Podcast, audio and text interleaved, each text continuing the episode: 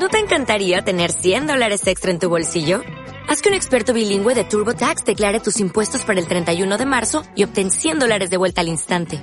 Porque no importa cuáles hayan sido tus logros del año pasado, TurboTax hace que cuenten.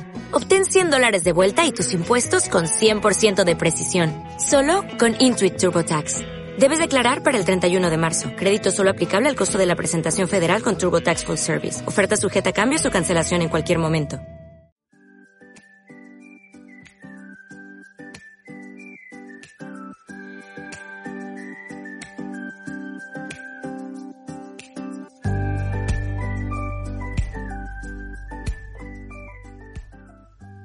Hola a todos, soy Inés Ávila y hoy voy a hablaros acerca de la esquizofrenia y algunos de los aspectos más importantes de esta enfermedad. Debido a la curiosidad que despierta, la esquizofrenia es un trastorno mental grave muy socorrido en la trama de libros, series y películas. A lo largo de este podcast veremos qué parte de verdad hay en la imagen que muestra la industria del ocio sobre esta patología e intentaremos comprender un poco más sus causas, sus tipos y cómo los profesionales trabajamos con quienes la padecen. Antes de nada, es importante hablar acerca de qué es la esquizofrenia y cuál ha sido el conocimiento histórico de esta patología. El estudio de la esquizofrenia comienza en Francia, en el siglo XIX, con Agustín Morey, quien describe el caso de algunos jóvenes a los que diagnostica de demencia precoz. Este término fue utilizado por muchos psiquiatras como categoría diagnóstica, hasta que a principios del siglo XX, Bleuler empleó por primera vez el término esquizofrenia, que significa mente rota. Bleuler además reinterpretó la sintomatología del trastorno, dando lugar a lo que pasaría a conocerse como las cuatro As de Bleuler. Autismo, ausencia de asociación, afecto plano y ambivalencia.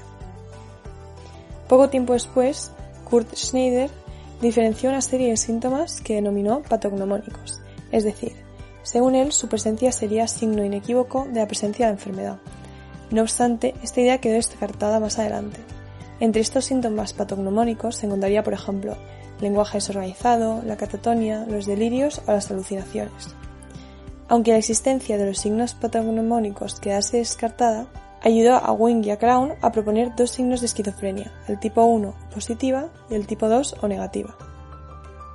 La esquizofrenia tipo 1 se caracterizaría por la presencia de síntomas positivos, es decir, síntomas no presentes en otras personas, como los delirios, las alucinaciones o el lenguaje desorganizado la esquizofrenia tipo 2 se caracterizaría por los síntomas negativos, es decir, la ausencia o disminución de actividad presente en el resto de personas, como por ejemplo la dificultad para disfrutar de cosas placenteras o el aplanamiento afectivo.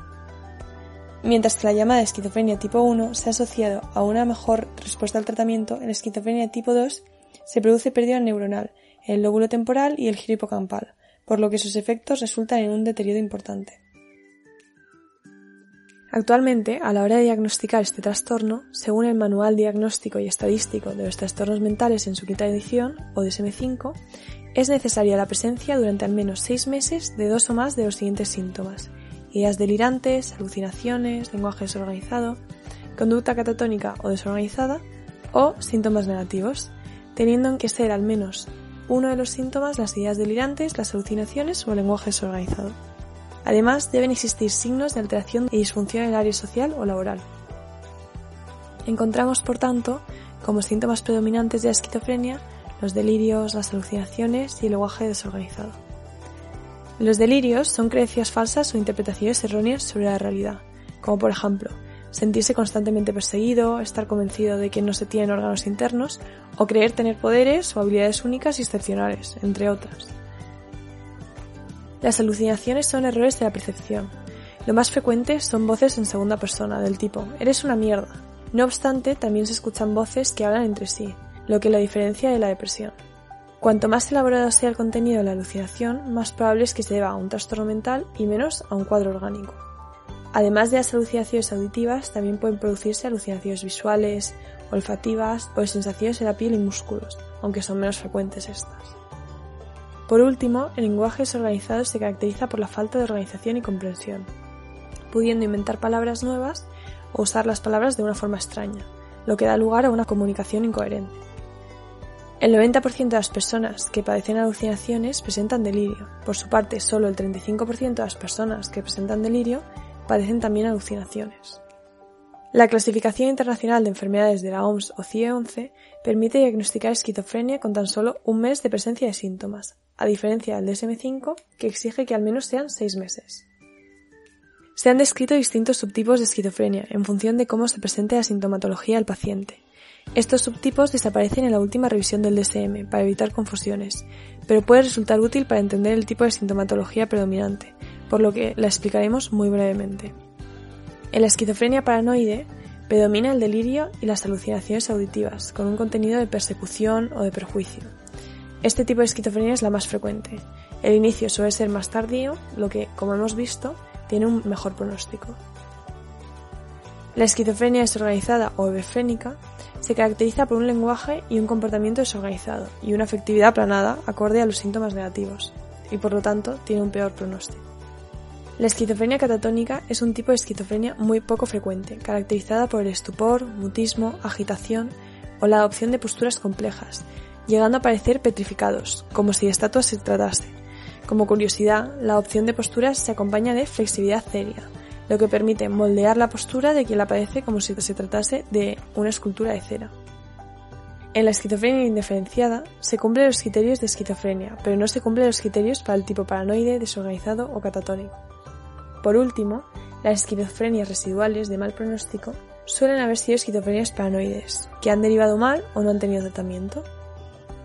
Se estima que la esquizofrenia afecta al 1% de la población mundial, independientemente del sexo, sin embargo, sí se han encontrado diferencias según el sexo, tanto en la sintomatología, siendo más frecuentes los síntomas negativos en varones, por lo que el ajuste y el pronóstico es peor, como en la edad del inicio, comenzando de forma más tardía en las mujeres.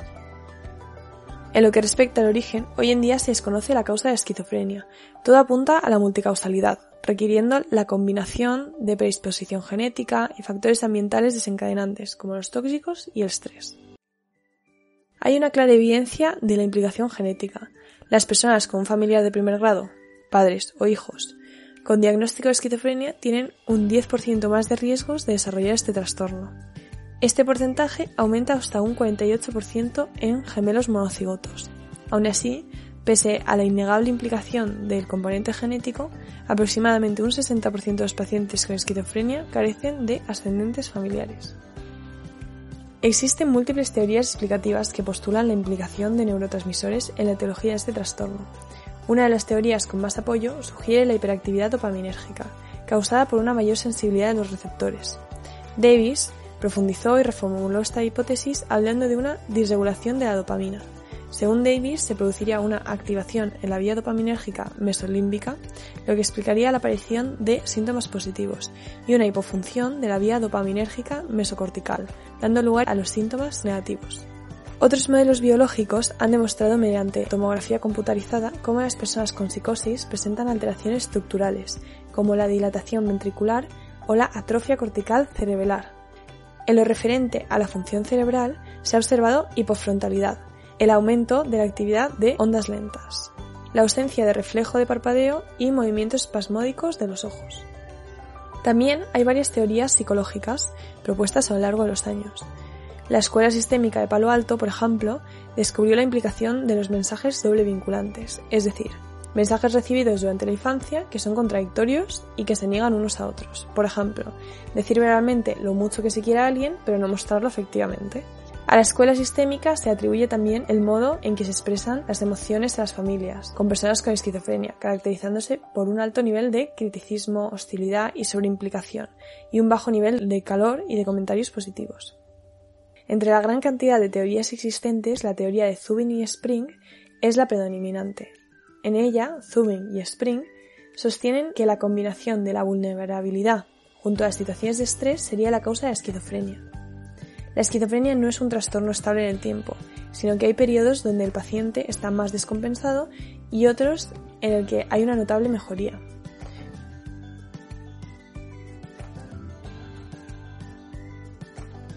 Durante la fase prodrómica, el paciente presenta síntomas parecidos, pero de una forma más atenuada y sutil.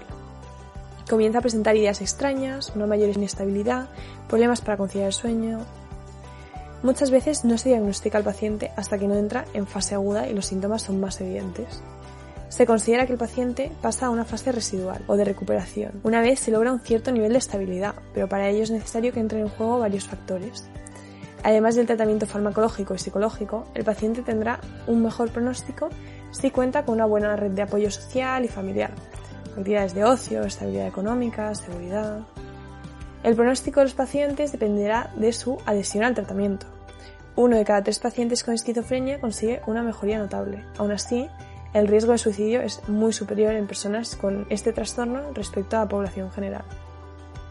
Los tratamientos para esquizofrenia se basan en el modelo de vulnerabilidad y estrés.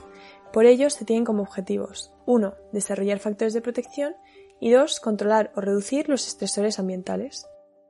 El tratamiento farmacológico es el tratamiento de elección. Suele recurrirse a antipsicóticos, también llamados neurolépticos, que bloquean ciertos receptores dopaminérgicos. En lo que respecta a los tratamientos psicológicos, podemos destacar el entrenamiento en habilidades sociales, aplicable en cualquier fase, siempre y cuando se ajuste la intervención. A través de modelado, instrucciones, ensayo de conductas, refuerzo positivo, pistas, feedback y otros recursos, se reducen los déficits sociales, característicos de la enfermedad. El entrenamiento en habilidades sociales, sin embargo, no es efectivo para mejorar los síntomas positivos. Otro tratamiento psicológico con eficacia demostrada es la terapia integrada orientada a la rehabilitación cognitiva y el entrenamiento en competencia social, siendo especialmente útil en la rehabilitación cognitiva. La terapia cognitivo-conductual se considera probablemente eficaz para trabajar con los síntomas positivos de la enfermedad. Desde este modelo de terapia se trabaja el desafío verbal, pruebas de realidad y la normalización racional. Como dato de interés, Kemp desarrolló la terapia de cumplimiento, especialmente indicada para la fase aguda de la enfermedad, orientada a aumentar la adherencia a la medicación y a facilitar la conciencia de enfermedad. Estas son algunas de las terapias existentes, pero existen muchas más, como el tratamiento asertivo comunitario, la terapia de potenciación de estrategias o afrontamiento, o las intervenciones familiares psicoeducativas, entre otras. Antes de despedirme, quiero hacer hincapié en el gran estigma que padecen las personas con esta enfermedad mental, ya sea por la falta de conocimiento o la imagen pintoresca de los personajes del cine, las que muchas veces suele asociarse la violencia a los problemas de salud mental. Quizá por ejemplo, al hablar de esquizofrenia, puede venirnos a la mente el protagonista de la película El Resplandor, intentando romper la puerta con un hacha para asesinar a su víctima. Esta imagen ha ido mejorando con el transcurso del tiempo. Podemos encontrar un ejemplo de esto en la película Joker, donde el espectador ve el sufrimiento por el que pasa el protagonista, debido a su patología y las consecuencias. Una propuesta real de una persona con esquizofrenia que recibió un premio Nobel por su teoría de los juegos es la narración de la vida de John Nash en Una mente maravillosa. Se aprecia bien los síntomas, su lucha por adaptarse a la medicación y la implicación de su familia para ayudarlo. Espero que este podcast os haya resultado útil para conocer más sobre esta enfermedad, así como para reflexionar acerca del estigma social que suele padecer estas personas.